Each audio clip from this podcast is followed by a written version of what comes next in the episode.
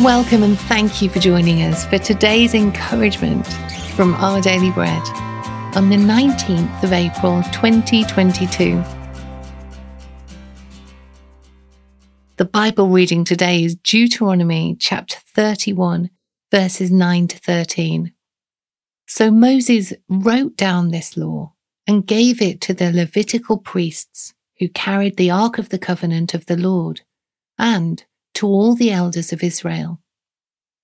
Then Moses commanded them, "At the end of every seven years, in the year for cancelling debts, during the Festival of Tabernacles, when all Israel comes to appear before the Lord your God at the place he will choose, you shall read this law before them in their hearing.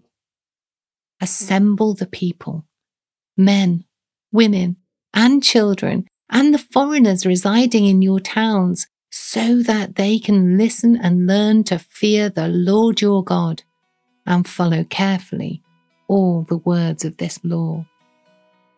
Their children, who do not know this law, must hear it and learn to fear the Lord your God as long as you live in the land you are crossing the Jordan to possess."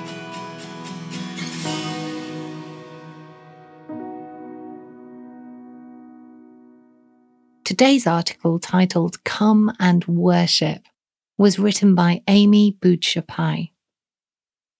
As they sang praise songs together in the multi-generational worship service, many experienced joy and peace, but not a frazzled mother. As she jiggled her baby who was on the verge of crying, she held the songbook for a five-year-old whilst trying to stop her toddler from running off. Then an older gentleman sitting behind her offered to walk the toddler round the church, and a young woman motioned that she could hold the songbook for the eldest child.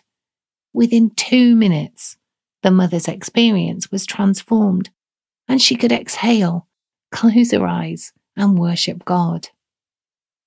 God has always intended that all his people worship him, men and women, old and young, mature believers and newcomers.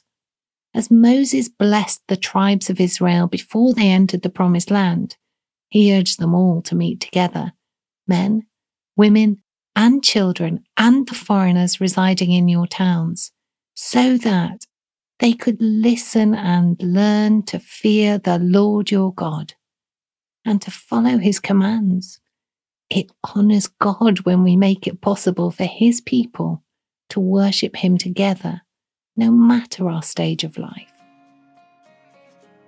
That morning in church, the mother, the older gentleman, and the young woman each experienced God's love through giving and receiving.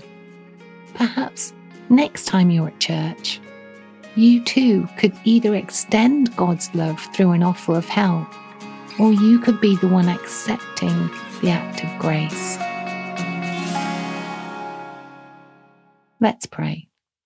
Loving Jesus, you long that all people would feel welcomed when they come to worship you. Help us to be those who notice others and reach out in love. Amen. Today's encouragement was provided by Our Daily Bread Ministries.